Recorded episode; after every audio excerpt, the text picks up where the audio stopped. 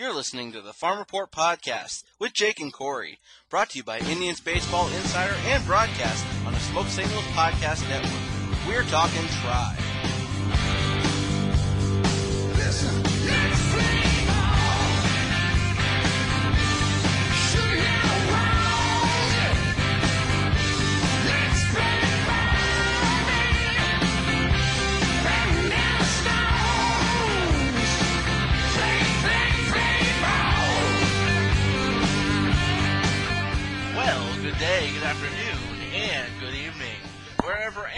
Whenever you happen to be tuning in, we are glad to have you aboard.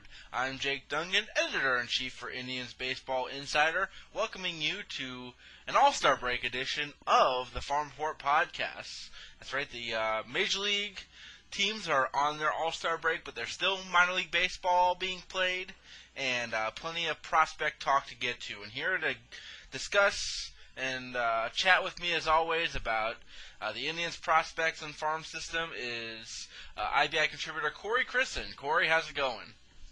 Hey Jake, I'm doing great, and yeah, it's really weird that we're fin- we're at the All Star break already, and you know, it seems like yesterday we were just talking opening day and what might happen throughout the season, but um, with with all the minor league seasons kind of getting into the second half, and now the Major League Baseball All Star breaks here, lots of Indians stardom to talk about the, uh, at the major league level, and of course around the farm system.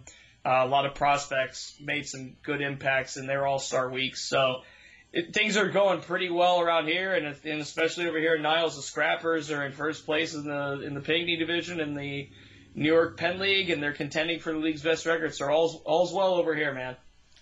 Yeah, how about uh, how are things going now, Mahoning Valley? Now that you've been back for a little while uh, and seeing some of the scrappers play. I mean, we were talking a little off the air about guys like Tyler Freeman, Richard Palacios, uh, Nelson, of course, Luis Oviedo. Uh, you got to see some of these guys in person. Uh, what's your early impression? Yeah, good place to start, huh? I mean, the top few hitters in that lineup, Jose Fermin, who's a shortstop uh, by nature, he can play second base as well. Um, very good table setter for the Scrappers. He can get on, he can run well. Um, and then Tyler Freeman, his his double play partner, who's one of the top Indians infield prospects. You know, you could tell why the Indians drafted him. He's smooth. He doesn't do too much herky jerky stuff. He's he's pretty fluid with his his batting, with his motion and the stance, and then when he fields the ball, you can just tell he's comfortable out at second base or shortstop wherever you put him. Um, and then Richie Palacios, who's now leading the league in hitting, he officially qualified as today. Um, Palacios and Freeman are actually one and two in the Penn League in batting average. Palacios is pretty solid so far. He's riding a 15 game hitting streak, um, and I'm sure we'll talk more about him a bit later. Um, Jose Nelson has hit his second walk off hit. He had a walk off home run um, on Sunday uh, against uh, Hudson Valley. So yeah, the Scrappers are moving along pretty well. Um, and then Luis Oviedo, who of course your three-time reigning New York Penn League Pitcher of the Week. I don't think that's ever happened in not just Scrappers history, but I'm pretty sure league history um, as well. So that's been awesome. He's been amazing to to watch so far. So yeah, things are going great over here in Niles and uh, over at Eastwood Field. If you have the chance to come out and see him, then you know definitely there's some good young talent around here. I'm looking forward to it. I got to get out there soon.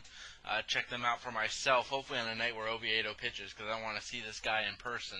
But uh, going to the opposite end of the farm system, of course, all the way up to Cleveland, we had before uh, the All Star break for the Indians, Francisco Mejia got to see his first live game action for the Indians this year, as he was called up to play the final games against the Yankees.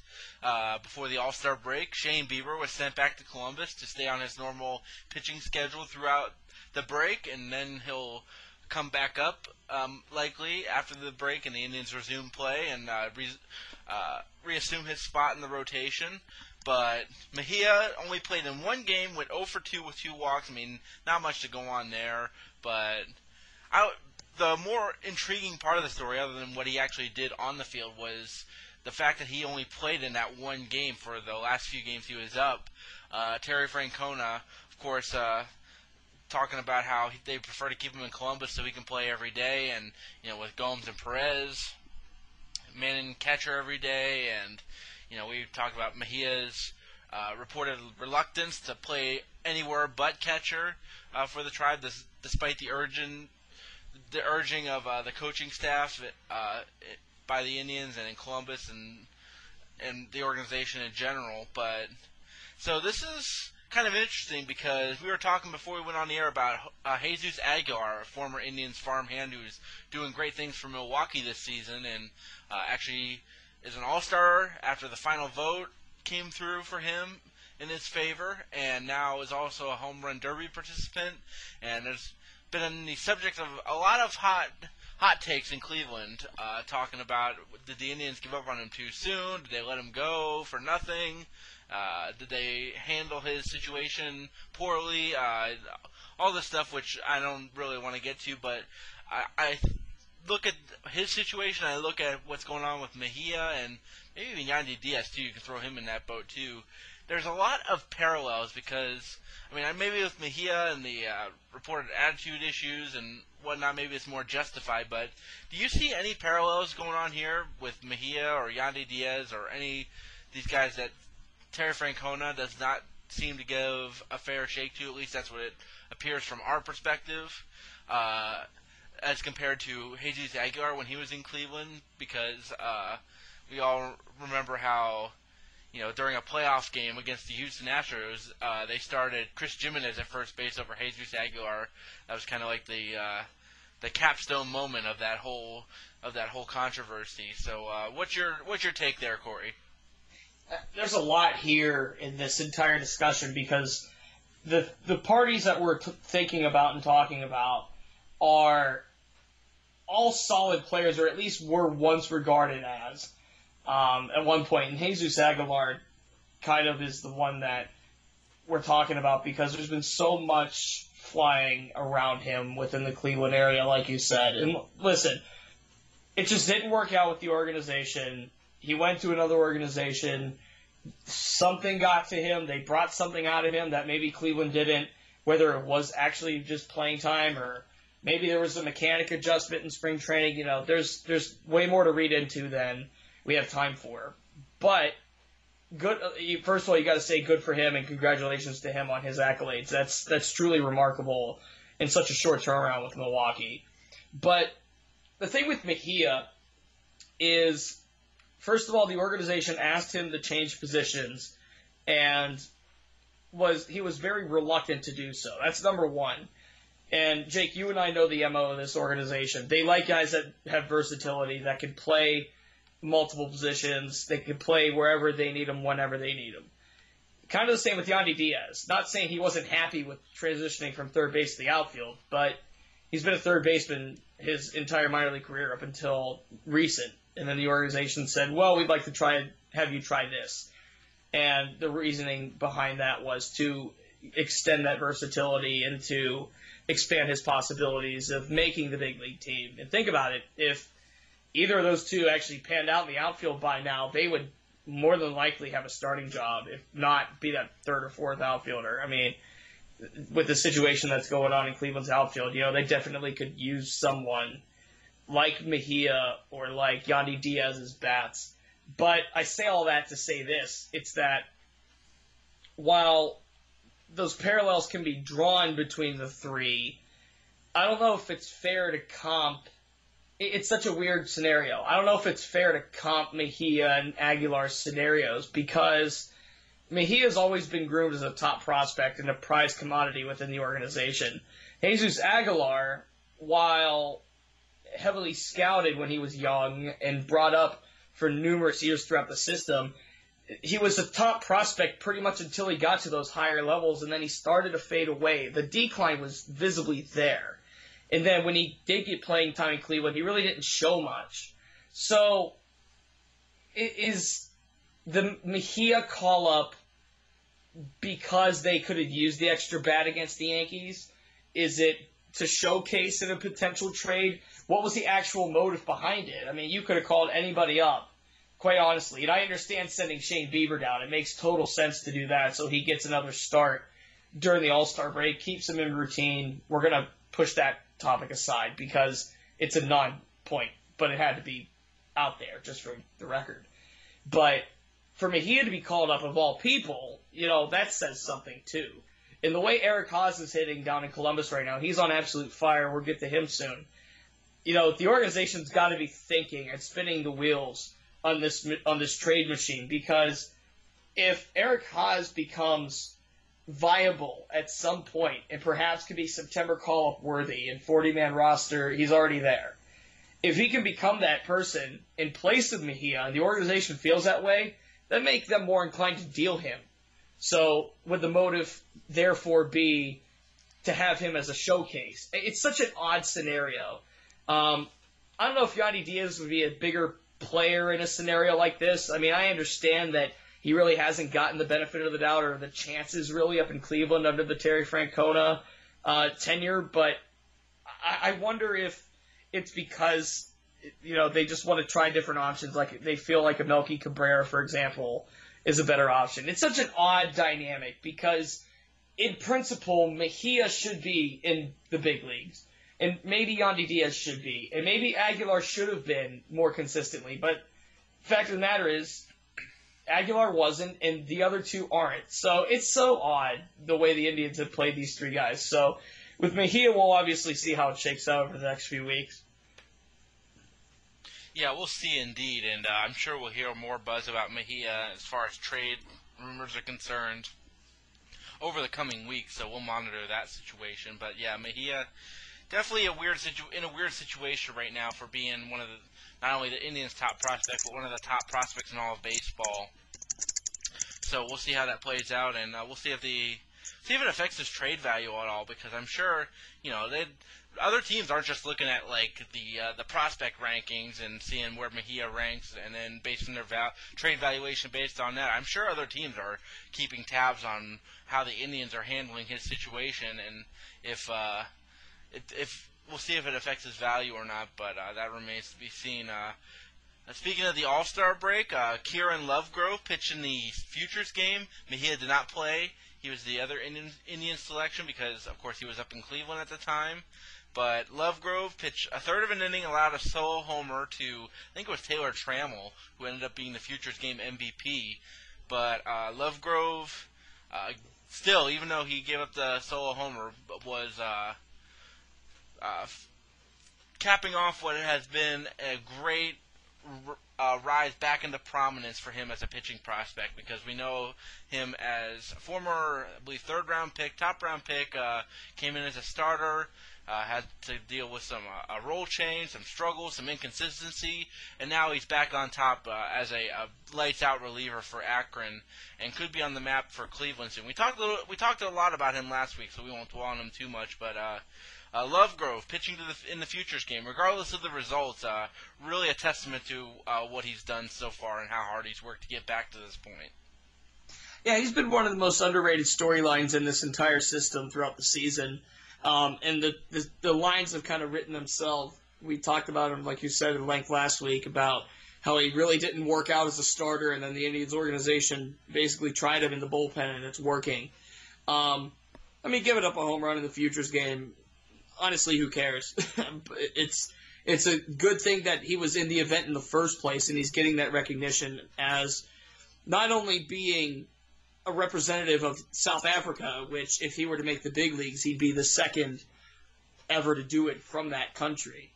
Um, and then you got him going from a starter that really didn't work out to a reliever that's really one of the best in minor league baseball right now and like we said last week, could be a dark horse to make that Indians bullpen.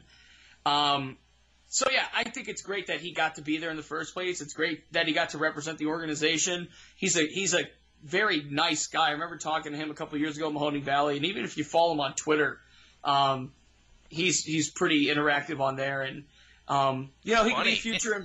he really is. No, he really is. He doesn't um, you know go at people per se, but he'll he'll interact. You know, I've I've mentioned him a couple times on Twitter, working with the scrappers and stuff, and he's been on there. So um, you want guys like that to first of all represent your organization, and I'm sure he's making his country proud as well. So it's it's just a great thing that he was in that event participating in the first place. Yeah, if you want to follow uh, guys who are funny on Twitter, I mean, one of the the prime example of funny baseball players on Twitter. I always go to is Brandon McCarthy. Uh, he's a he's a funny guy on Twitter. Kieran Lovegrove also very funny. So give him a follow. I think it's like Lovegrove19 or uh, is his handle. So check that out on Twitter uh, if you get the, get a chance. Give him a follow because he's like Corey said, he's interactive, but he's also pretty entertaining in his commentary. So. Uh, uh, yeah, check that out, and congrats to him on uh, pitching in the Futures game. Again, regardless of the results, it's great to see him come all the way back to the point where he's uh, on top of his game again, and now he pitches for Team World, representing his country. Uh, very, very good storyline. Uh, I wanted to talk a little bit since we're in middle of uh, the All Star break right now.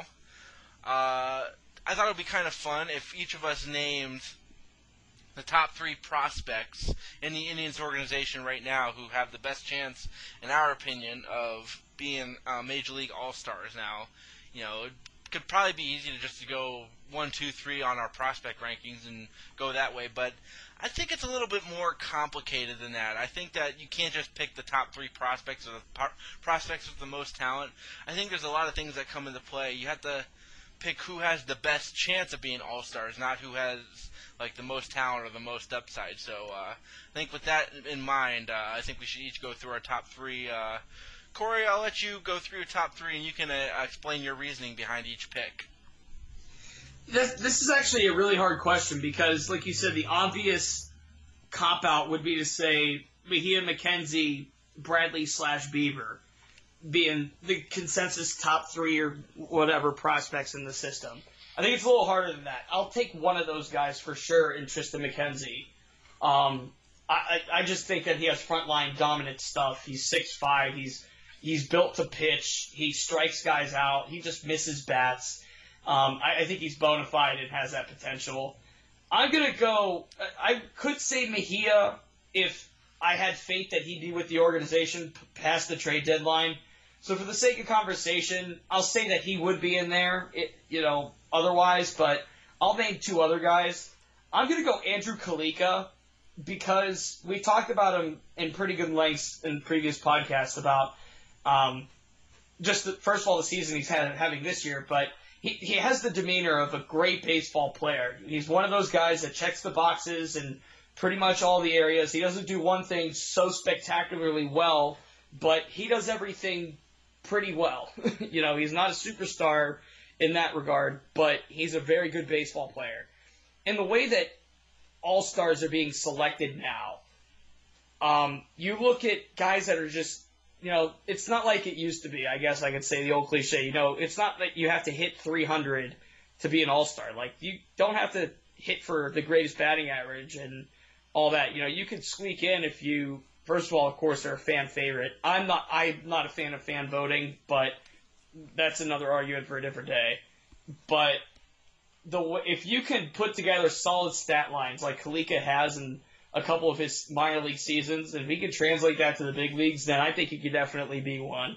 The third one, I, the third one's so hard for me because I don't want to call him an all star yet, and I could be a little biased because I've just seen him play, but I mentioned Tyler Freeman at the top of the show, and I understand he's very young and he's just starting his professional career, but this is like way fo- this and this is like way foreshadowing. But just like I said, from what I've seen from him in the Mahoning Valley so far, you could tell he's comfortable either at second base or at shortstop, and one day he's going to find a home at either spot. He hits for average. He's got a, he's got so much time to develop a power stroke. He runs pretty well. I mean, he just he just is fluid and he's a solid player. Um, I'm not saying he's got the third best chance to be an All Star, but I think he has the potential to certainly be one one day. And then there's guys like Bobby Bradley who can hit baseballs to the moon if he wanted to, and um, you know Shane Bieber, obviously, if we want to include him as a prospect still, um, you know he's got that potential as a as a potential two or three starter. But I think those are some pretty confident picks in my book. Uh, going with Freeman, Calica, and then McKenzie. Well, you and I are uh, pretty simpatico on uh, two of the three picks because I too have Triston McKenzie and Andrew Calica on my list. But my second pick is going to be the guy you just mentioned, Shane Bieber, because Uh, I, I figured I'd go with my list. I go with the guy with one guy with the explosive talent, one guy with the uh, all-around game skills, and then one guy who just has kind of that it intang- intangible it factor. So uh, McKenzie, of course, being the uh, the explosive talent, who I think can uh, pitch at any level if given the chance and given the time to uh, adapt himself. Uh, I think that Shane Bieber has is the guy with the intangible it factor because you know while he may not have the greatest stuff like ace level stuff like Corey Kluber, again, when we make the comps, it's excuse me, when we make the comps to Corey Kluber, it's not about him being the same type of pitcher that Corey Kluber is as far as having the the ace level stuff, but uh, him being uh, an in-game manager and him being a guy who goes about his uh, business the right way between starts. His, he keeps to his routines. He knows what he's doing. He knows how to he knows how to get himself ready between starts. He knows how to uh, take in scouting reports, all that. He's got that in-game manager skill and that again, just that intangible it factor. That's just hard to put into words, but just after watching him pitch, you can tell that you know he knows how to make adjustments. He knows how to manage games. He knows how to approach hitters uh, from one at bat to another. He knows how to uh, mix his pitches well, and it's you can tell he's he's just got the the the work ethic and the inte- intelligence and pitching acumen to be able to put all that into effect, regardless of how good his stuff is. And it's already pretty good. It's again not ace level stuff, but with everything else in that he brings to the table, he could probably elevate himself just based on that. And you know, he's of course got has the command working for him, the, and uh, again, he has some he has some pretty decent stuff in in his own right. So that's why I put Bieber at number two, and then of course number three, Andrew Calica, for the same reason you said. He just checks all the boxes or as many boxes as possible. He's probably not going to hit 30 homers, but then again, stranger things have happened. I never thought uh, I'd see Jose Ramirez or Francisco Lindor hit 30 homers. Here they are. Uh, Jose is at uh, 30 homers before the all, or 29 homers before the All Star break, and Lindor is closing is not far behind him. So stranger things have happened, as I said. But Calica, he has a little bit of power. He has gap to gap power. He uh, hits the ball to all fields. He can hit for a high average and gets on really good hot streaks. Uh, when he, and can once he gets going, it's hard to slow him down. Uh, he plays the field well. We've seen him make uh, multiple highlight reel catches this year for Akron. And he runs the bases. He can probably steal you 20, 30 bases a year. And I think when you just put that all into consideration, now the the difference is, he, can he do that at the, uh, or the question rather is, can he do that at the major league level? And that remains to be seen. But if he does, I think he's going to check check enough of, enough of those boxes to make himself into a major league all star at some point. So uh, with that all in, being considered, those would be my three for the uh, All Star future All Star uh, team. But you know, some honorable mentions. Well, we'll get to. I think we'll each name some honorable mentions here in a second. But uh, I'll get your uh, reaction to my list. I think going back to Calica, continuing that conversation because some people might have heard that, and you know, you don't hear him as a um, you know top five guy in the Indian system or you know, really mentioned along the lines of Mejia and McKenzie and Yu Chang or any of those top flight guys. But when you go to watch a, a game that he plays in, you you start to take notice, and this is kind of any baseball game. You start to take notice who just kind of understands it, and and who just goes out there and is so aware of what's going on and is situational and just is he knows where to run and and how to to go about it. When you watch Calica play, you can tell that he's such a technician in his craft that the reason why he checks off all those boxes is because of it. It's because he takes good routes to fly balls. It's because he takes sharp turns around bases when he runs. It's because he's not he's not crazy in the batter's box and he's waiting for pitches and he's patient and Um, he's got a good eye at the plate. Those are the kind of things that build foundations for guys like Jose Ramirez, for example, who wasn't exactly, you know, you mentioned the home runs. He wasn't, you know, a world beater in the minor leagues either, but sometimes you just come around and you figure it out. But Jose always had that foundation. If you read old scouting reports, you see that he has good technical skills, but it's a matter of consistency, putting it together, and maybe having that one thing that sets you apart from, say, um, player B, you know, or whoever he may be competing against for a position. So when you talk about Calica, that's something you have to keep in mind. But yeah, Bieber, McKenzie, enough has been said about those two. They're dynamic. Their future one, McKenzie could be a future one. Bieber for sure is a future two, and then a floor probably as a four. So you know, the Indians got two really good arms in that regard as well. All right, so some honorable mentions here. Uh, I I would have you know guys like uh, Mitch Longo, Ernie Clement, maybe Conner Capel.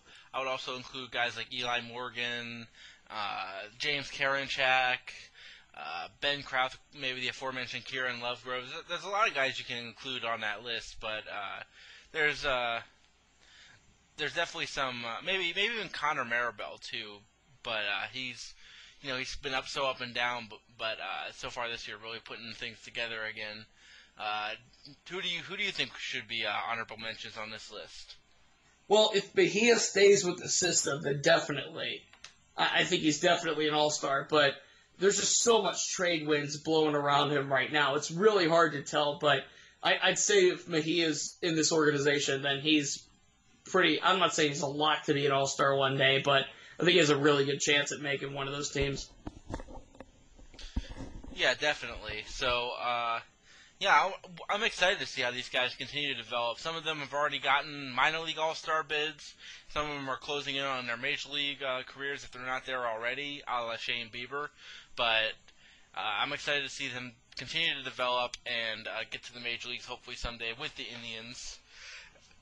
And uh, Calica again, one of those guys who uh, kind of like uh, an Eli Morgan or a Mitch Longo or uh, even a Conner Capel, guys who are just flying under the radar perpetually. It seems like, but uh, I feel like as they continue to move up further in the farm system, that uh, they will continue to gain more traction in their uh, baseball uh, recognition among the uh, fan base. But Hey, let's talk a little bit about you since you mentioned him. Eric Haase, who has won back to back International League Player of the Week honors, and he remains locked in at the plate coming out of the All Star break. I mean, right now, I think he's batting close to 400 in the month of July. It's it's weird because uh, since coming off of the uh, All Star break, or actually since the uh, beginning of the month of July, you know, Mejia started to cool off a little bit after his red hot June, and uh, Eric Haase has picked up the slack uh, right where Mejia left off and been just as good, um, maybe if not better in some respects than uh, than Mejia. So Haase right now batting 360 with a uh, OPS of nearly 1200. He's got five homers and 21 RBIs already in 13 games. Which, by the way, he only had uh, six homers and uh, 23 RBIs in uh, May and June combined. That's uh, 48 games combined. So uh, really stepping up the uh, power production and the run production so far this month. And you know he's not he's not striking out a whole ton. I mean he's not walking a lot either, but really putting the bat on the ball well and driving it uh, out of the park. And uh, really nice to see him heat up. And uh, as you said, if uh, this friction and tension continues to build with Mejia, and he ends up being on the trade market, then you know this could be where the Indians say, "Hey, you know what? We got Eric Haase ready and waiting in the wings," uh, and he's obviously a better uh, catching prospect, I would say, just from a defensive standpoint, the way he manages games, handles the pitching staff, and he's you know he handles the run game well. He does everything better behind the plate than Mejia, I think, on average. Whereas Mejia is probably more of a, a talented raw hitter. But Haase, uh, since last season, he's picking up where he left off, especially this month, and you know he's Uh, OPS is climbing. He's up to 749 now in the year with 12 homers and 51 RBIs in 81 games. You know, he might not uh, eclipse the uh, run production totals he had last year, but uh, if this hot streak continues, he's uh, really uh, making up for some lost time from his, the first couple months of the season. Yeah, it's kind of like a Sands Mejia. Mejia kind of, they both kind of struggled at the beginning of the season, and then Mejia picked it up kind of right before the All Star break, and now Eric, here comes Eric Haase with the big turnaround. Um, and Eric Haase just got some national recognition too. He got named basically as the headliner for MLB Pipeline's Team of the Week this week. So congrats to him for that. Um, it's really making things interesting for the organization because he's already on the Haase is already on the 40 man roster. Um, we know he spent time with the with the team in spring training and got some ABs with the big league uh, with the big league guys around him. Um, so obviously Terry Francona's had eyes on him. Um, he's been groomed throughout the system for a number of years. He's he's very comfortable within the system, um, and he's getting those opportunities. And he had a breakout season last year. I mean, honestly, this was this.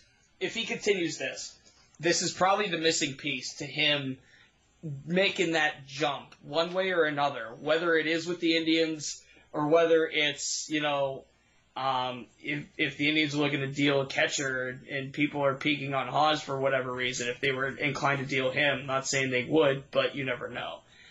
So it's making things interesting, like I said. And if you have Eric Haase, who kind of struggled throughout the season up until this point, if he falls back down, then we're kind of back to where we were. But if he continues a hot tear into the end of this month and even the beginning of August, um, especially once we're floating on that trade deadline, then the organization's got to make a move because one way or another, when you have 40 mans coming around and you have um, the end of the season coming around, you probably want to get Yan Gomes, who is now an All Star, and Roberto Perez. You probably want to get them some rest.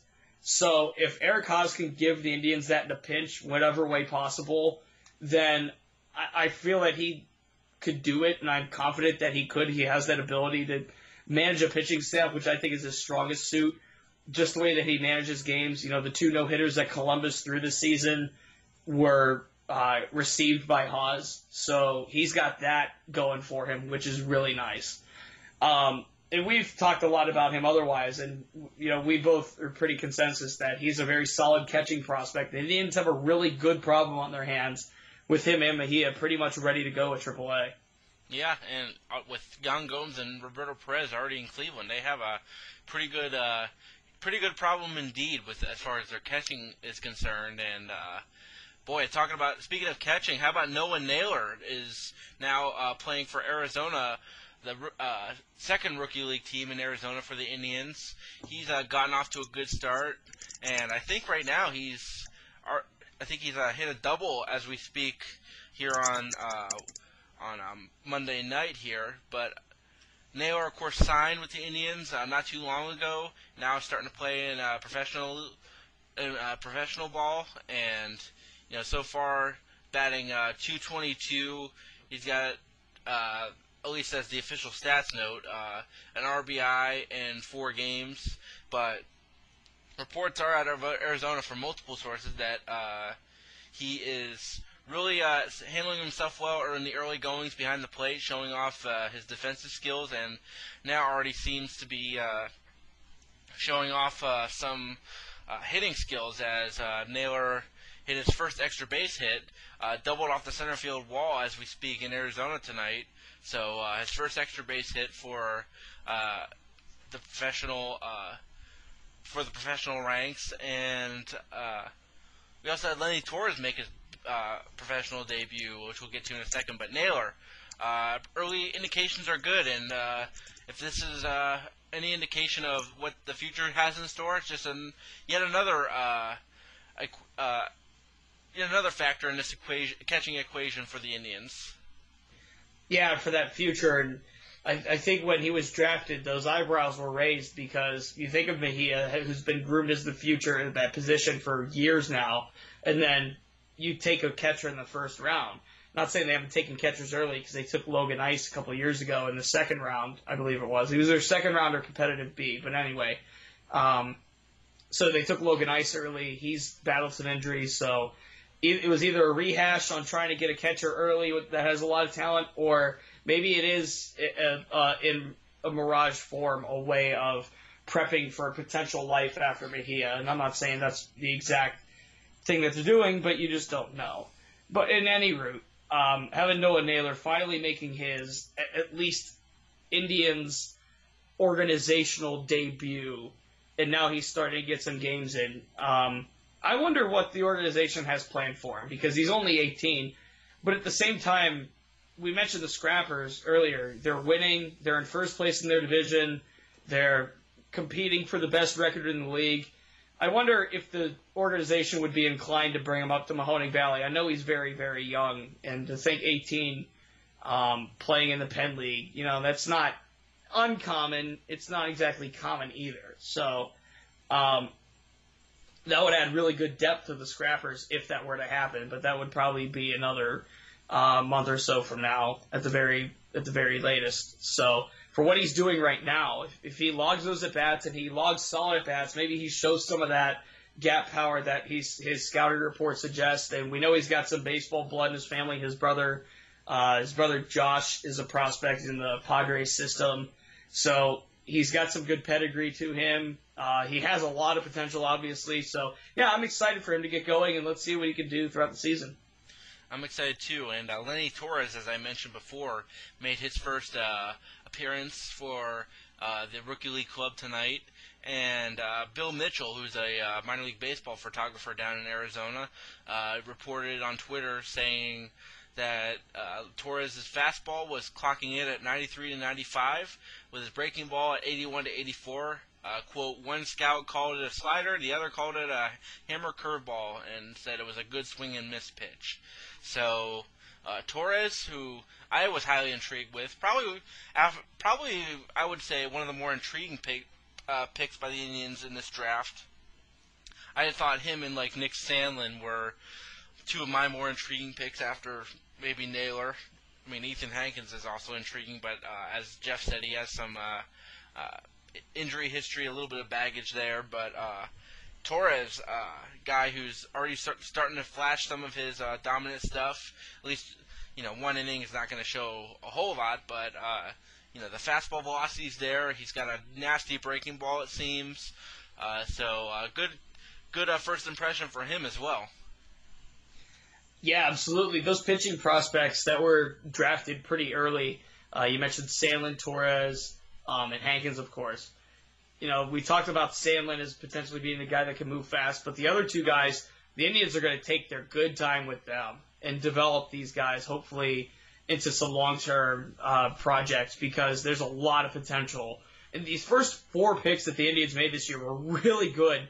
And then you had Richie Palacios in the in the uh, third round, who is leading the league in hitting right now in the New York Penn League with the Scrappers. So so far, it looks like these first few picks the Indians have made are looking pretty solid. And then, like we, we said with Naylor, we'll see how much more baseball, uh, much more solid baseball he puts together. Yeah, I wanted to talk about the uh, more. We'll talk more about those guys, I'm sure. I wanted to talk about the uh, guys who are batting back from Tommy John surgery. Unfortunately, we've run out a little bit of out of time here, but so I'm sure we'll get to those guys next week. But uh, I want to do. I do want to uh, give my congratulations to Sean Brady, who pitched a heck of an outing last time out. Uh, took a no hitter into the seventh inning, uh, one of his best starts of the year, and probably his best start since coming back from Tommy John surgery. So very, very good effort for him. So uh, we'll we'll get to him and Plesac and Hentges and uh, Justin Garza. We'll talk more about those guys uh, when we reconvene here. But for the time being, though, it's time to get to our, our Farm Report Player of the Week picks. And you know, without further ado, I mean, it's pretty obvious. I mean, most seems like some of these weeks the pick is just uh, uh, pretty obvious, where we're not even going to keep you guys in suspense. Uh, that because this week it is none other than the aforementioned Eric Haase, who I think I think there's a typo here. In, in four games, he had 17 at bats, five runs, eight hits, three home runs in only four games, two doubles, 11 RBIs. He had a walk and five strikeouts. Batted 471 with an uh, 11-18 OPS. It's just uh, couldn't have been anybody else. I mean, you hit you hit three home runs in four games. You hit three home runs in a week in general. It's uh, pretty freaking impressive. But in only four games, I mean, uh, and he had to take a, a few days off in between for the All Star break, and he just stayed locked in at the plate. So he, yeah, congrats to Eric Haase, well deserving there. Yeah, absolutely. He's just been on an he's just been on a tear. He's seeing the ball well. He's hitting pretty much everything. A lot of power coming from him, just like we saw last year in his breakout year. He's showing those flashes once again. So congratulations to Eric Haase uh, for his performance this week. Well, let's look at last week's picks for us. Uh, we both went uh, with uh, Scrappers players and Scrappers hitters more specifically, and to be honest, both of us did pretty well. I had Hosea Nelson, you had Richard Palacios. But I tell you what, Corey, you're on a roll right now because Palacios in six games batted 350 with a homer, a double, four RBIs, four walks, and four strikeouts. He had uh, a 990 OPS last week. Meanwhile, Hosea Nelson uh, did pretty well. Uh, 292 average in six games, two homers, six RBIs. He didn't walk at all, but he and had nine strikeouts. But you know, he had uh, came up uh, big in some key moments with uh, walk off hits. Uh, 833 OPS in that span. Uh, both of us did pretty well, but obviously uh, you got to take the win there, Corey, with your Palacios pick. He did uh, did very well there. Not just that, but he's on a 15 game hitting streak. That's the uh, highest in the New York Penn League this season, and he's batting a wholesome 438 in his last 10. Um, he's officially qualifying for league stats, so he's leading the league in hitting. And then Tyler Freeman's actually right behind him at number two. So um, Palacios, I mentioned him earlier in the show, is you can tell he's calm when he steps in, and he has he has this demeanor at the plate that he knows what you're throwing to him. It almost looks like he knows what you're throwing to him, and that he's going to make contact one way or another. Um, he's at 12 strikeouts, but he's walked 17 times. So in addition to his um, 32 hits and 80 at bats, which is good for a 400 average on the entire season, that's including five games with the Arizona League Indians. Um, he's got that going for him. And then if you separate those numbers in Mahoning Valley, he struck out 10 times and walked 11, so about 50 50. Um, so he's just been locked in so far his professional debut uh, with the Indians organization. He's been steadily playing second base or shortstop, flipping with Tyler Freeman. He DHs so they get the bat in the lineup. So Palacios has been that consistent, you know, the top of that lineup with Mahoning Valley. Jose Fermin – who's hitting for a pretty high average right now. He's getting on base quite a bit, and he's a pretty good threat on the paths. And then Tyler Freeman in the two hole, and then Palacios in the three. That's a really good top of the lineup that the Scrappers have. Um, and they're they're obviously winning ball games, so it's working out. All right, sounds sounds good. Congrats to Haase, congrats to Palacios, and uh, congrats to you, Corey, for uh, picking up another win this week. Uh, you're moving ahead in the leaderboard, starting to open up a little bit of a lead here. So I have to step up my game here. Um, since you're the winner, you get the honors. Who are you picking for next week? I, I have a feeling that you picked him a week too early. I'm going to go Hosea Nelson. Um, and I'm going to stick with the Mahoning Valley. Hopefully, good vibes. Um, he's hitting 368 in his last 10. He had a walk-off home run on uh, Sunday. He's got two of the Scrappers' four walk-offs this season. He's hitting consistently fourth or fifth in that lineup every day. Um, he's plugging away. He's hitting 284 in the season in 21 games. Uh, got those couple home runs, and then he's showing some gap power, four doubles. So I'm gonna pick. I'm gonna go Nelson. I, am not saying you picked him a week too early, but I hope you did. Uh, yep. Uh, I have I have a tendency to do that. I mean, I think both times I've picked Francisco Mejia this year, it's always been on the one off week he's been on. So I'm kind of stepping away from picking him for a little bit so he can get back on track. But uh, I'm going to go a little bit off the board here and a little bit off the beaten path and go with a guy who's pitching in Lake County right now and actually pitching pretty well of late. And that is uh, left-hander Kirk McCarty, who right right now is pitching pretty well over his last several outings. In the month of July, he's pitched three starts, has a 196 ERA despite only going one and two. He's got 23 strikeouts in 18 and a third innings while giving up only four runs on 11 hits. Uh, he's only walked one in that span. So, uh, you know, he struggled early on in the season, had a 10.80 ERA in April, 5.29 in May. But then uh, June, uh, three something ERA, even three ERA in five starts in June, and things have just gradually and steadily gotten better as the season has gone on. And uh, people not, might not know the name Kirk McCarty, but he was a seventh round pick last year. He's got uh, 104 strikeouts and 92 and two thirds innings, so he's obviously got some strikeout stuff there.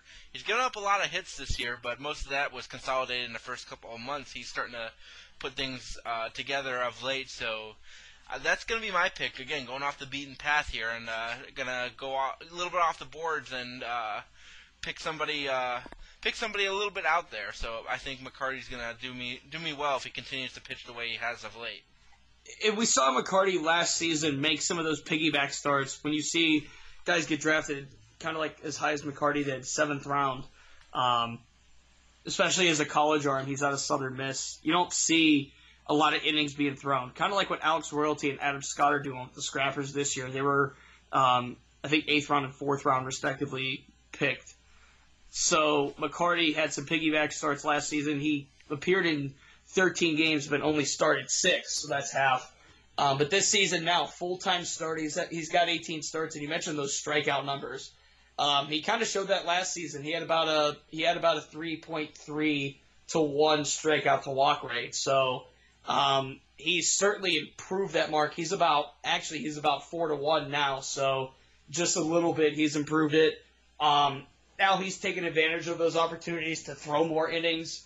Um, he's thrown 92 and two thirds innings in 18 starts, and um, in his last few outings, he's gone five innings, six innings, and seven innings. So Luke Carlin, the manager at Lake County, is obviously letting him open it up a bit. He's starting to trust his stuff a little more, and uh, yeah, he's put together a solid season overall. So I like that pick a lot. All right, so yeah, McCarty for for me and uh, Hosea Nelson for you. We'll see who. Uh, see, let's see if your hot streak will continue or if I'll start to gain some ground back. Uh, but again, congrats to Eric Haase, well deserving, uh, recognized as our Player of the Week, and uh, more importantly, the International League Player of the Week for uh, his uh, second straight week. Um, final thoughts, Corey. Uh, what do you want to leave our listeners with this week? Just enjoy the All Star break. I, I I know that throughout the season, whether it's us two, and we're thankful that you listen, but whether it's us two hammering you guys with information or whether you read stuff on the site and it's, you know, there's a lot, of, I don't want to call it chaos going on, but, you know, with the Indians bullpen issues and the outfield issues now and, you know, all this talk about how they're kind of falling behind, just take a minute, relax, enjoy the All Star break, watch, um, watch Jose Ramirez as he makes the start. Lindor is going to play. Bauer may or may not pitch. Yan Gomes will likely play. So the Indians are going to be well represented in Washington D.C. and especially with Jose Ramirez starting, um, former scrapper, former captain. I mean, we've seen him go throughout the system. Um, and it's kind of cool to see that, especially from our end. We see, you know, like every day I walk into the offices in Mahoning Valley, and there's a big poster of Jose Ramirez and a big poster of Francisco Lindor, um, just kind of hanging up. And it's really, it's really cool to see that. So it, take time, enjoy the game, it, it's meaningless per se. Um, you know, it's it's fun. Just have fun with it. Sounds good. Uh, my final thought is about is going to be updating the statuses of three pitchers who are have kind of been off the grid so far. Uh, Matt Esparza, who we haven't discussed all this year, uh, is actually back and pitching again. He finished his rehab with the uh, Arizona League Club and is actually now with the Lynchburg Hillcats and uh, he made his first appearance uh, tonight, as a matter of fact, on Monday. Pitched, uh, I think right now he's at two innings, two hits, uh, one run, f- four walks. So command isn't quite back yet, but you know he's kind of been sidelined for most of the season. So uh, he was a guy who was a top prospect for us for the last couple of years. So we'll see if he is able to work his way back and pick up where he left off. Uh, also, uh, Andrew Lantrip, former eighth round pick from the for the Indians a couple years ago, had uh, yet to pitch in a professional game all this time. He's been making uh, some appearances with the Arizona League Club and is uh, uh, has a 4.91 ERA in four appearances, three of them being starts. Although those starts have been shortened mostly, he's been pitching one inning per appearance, and most of his runs have been consolidated to uh, one uh, one appearance. Other than that, he's got uh, three hits, three walks, and five strikeouts in three and two thirds innings. So keep an eye on him and how he continues to progress. And the last thing, and I want to say this for all the people who keep asking me the same question. Brady Aiken, nobody knows what's going on with him because the Indians have not released any information about him and uh, are not providing any updates as his status, if he's injured, if he's working on mechanical things. But the only thing we pretty much know for sure is he's in Arizona somewhere, working probably at the player complex with coaches, uh, and working on something. I don't know, but you know, after his uh, rough showing in Lake County last year, where he had com- uh, very, very severe command issues at times. Uh, it's probably not surprising to see him uh, work on work, some things out in Arizona if that is indeed the case. But as soon as we know something about uh, as soon as we know something about Brady Aiken, you'll you folks will be the first to know as we will have an update here either on the site or in this forum on uh, uh, the Farm Report podcast. So uh, that's all, all, we got for now on those updates. But uh, as far as um, Matt Esparza and Andrew Lantrip, keep an eye on those guys. And see if they are finally able to get back to uh, pitching again, get back down to business, and uh, see what they can bring to the table for the Indians in the future. But uh, Corey, it's been another great show. Uh, be sure to follow us on Twitter. I'm at Jake D Baseball. Corey's at CD Christen. We can. Uh, you, or you can check out the uh, Smoke Signals account at Smoke Signals IBI and the uh, site account at official underscore IBI. Get all our links, our, our notes, our breaking news, everything you can find there. Ask me and Corey uh, any prospect questions you have. We're always willing to engage in baseball conversation, and uh, reaching out to us on Twitter is the best way to do it. So uh, also be sure to subscribe to the show on iTunes. Leave a nice rating and spread the word. That is all we ask of you. So until next time, for Corey Christen and the Farm Report Podcast. I'm Jake Dungan, and we say to you, have a good one. For questions and comments, you can email us at smokesignals at indiansbaseballinsider.com. Also be sure to follow us on Twitter at SmokeSignalsIBI, where you can find links to all our shows, as well as poll questions and other cool podcast stuff. Thanks again for listening.